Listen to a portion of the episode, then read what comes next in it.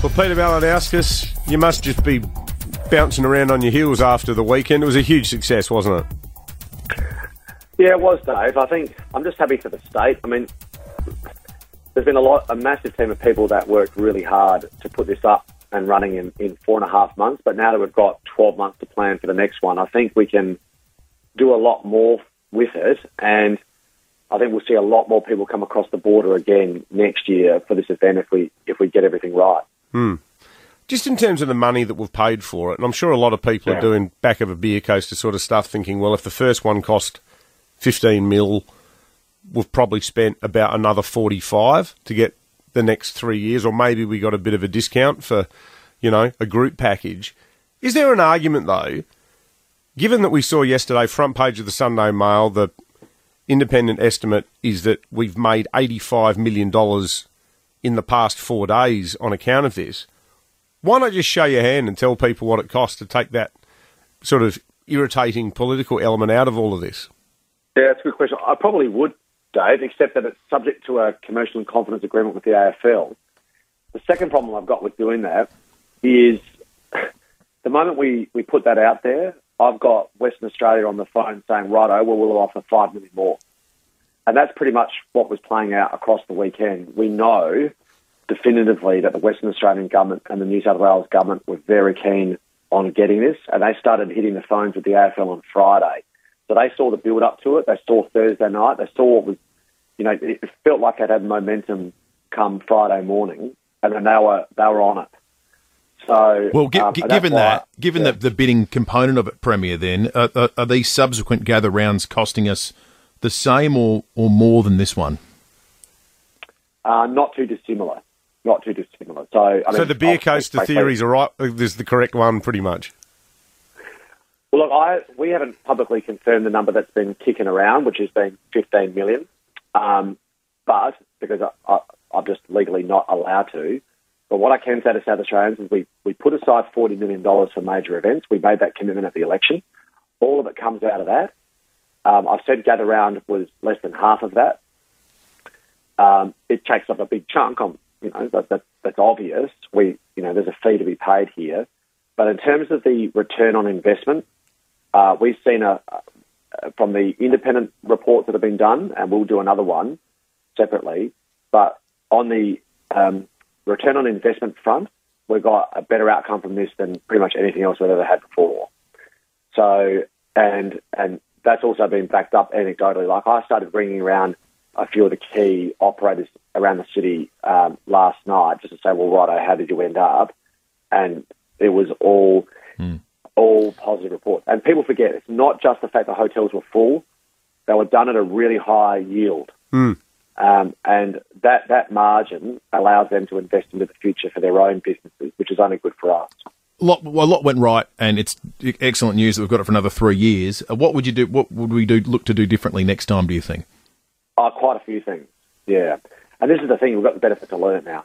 But the big one, if you ask me to identify the top one, would be ticketing arrangements, particularly for the double-headers.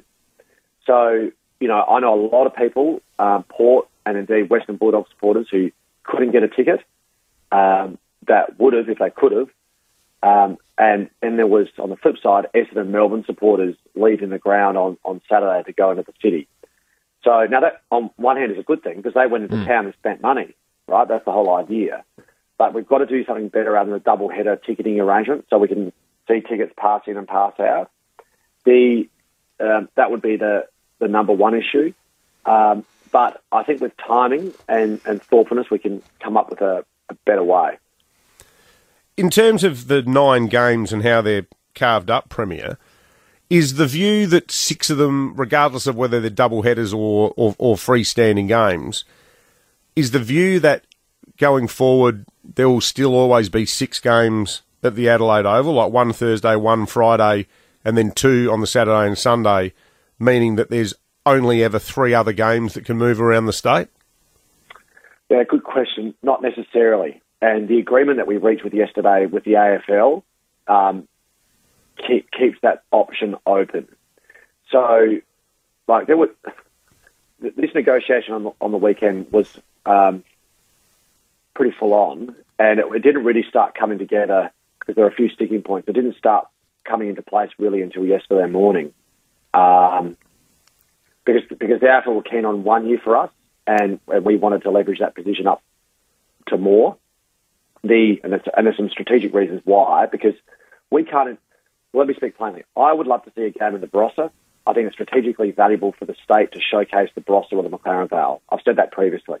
That's going to require infrastructure investment from the state government to bring a ground up to scratch. The A F L want that too. What I said to Gil, I said, I can't, you know, the state government can't spend money on one game. Like, give us give us a proper run at it. So mm. that's why we were able to get a few years. So, um, but, but the, the, the agreement we've reached keeps the options open. But the, but to answer your question directly, Dave, the majority of games will be at Adelaide Oval. I think it's more a question, is it going to be five or is it going to be six? Mm. Mm. Can you envisage a game in both the Barossa and McLaren Vale, or is that just sort of an either-or scenario over the next three years?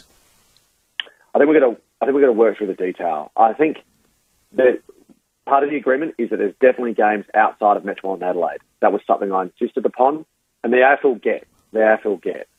But it's just about um, they've got really strict infrastructure requirements. If you ask me, I think maybe they're a little bit too strict. But hey, we're a partner. We're going to work with them. So um, uh, it's just about what we can get up, but what we've now got is the time to be able to do that. Now, the truth be told, I was a little bit surprised that, like, the Brossom Va- Valley and, you know, the league down south, they're strong leagues. I'm stunned mm. that they don't have grounds that meet the standards anyway, which probably means it's underinvested in, um, and it's worth thinking about, because the Mount Barker legacy will be something there for the community to have forever. Um, so there's, there's, there's flow-on upside here. There's also been a negotiation with the A F L around co-investment, uh, match funding between the state government and the A F L into community infrastructure. And there's a few more I's to be dotted and T's to be crossed, but we've got a broad agreement with them across that, and we'll announce that at some point in the coming month. Do you have an understand, a firm understanding of when the game will be played, or at least a range of dates during which the, the gather round would ideally happen? Yes, because, again, that was something we were negotiating with them on the weekend. It'll be around about this time next year. Um, so what's important to us is uh, we would love it to be in the Victorian school holidays. The issue becomes uh, Easter. Easter moves school holidays around at this time of the year, as you guys would appreciate. Um, that happens here in South Australia too. Easter next year is actually one of the unusual ones. It's in late March. Easter's in March next year. So, in fact, Easter's pretty much round two, I think, mm. of what the A F L will normally be next year. So... But we want it to be uh, ideally around the holidays. We think April sort of suits. The other issue is it's good to have it not too late in the season, because every team's still alive. So, um, you know, you're not out of it by round five, even if you had had a bad start. And that means people will travel. You know, if, if take, for instance, you know, Essendon, or look, I'm trying to pick an example. Well, there's no real club at the bottom. But if, if, if Western Bulldogs are zero and five, if you're a Bulldog supporter, are you going to travel? Probably not.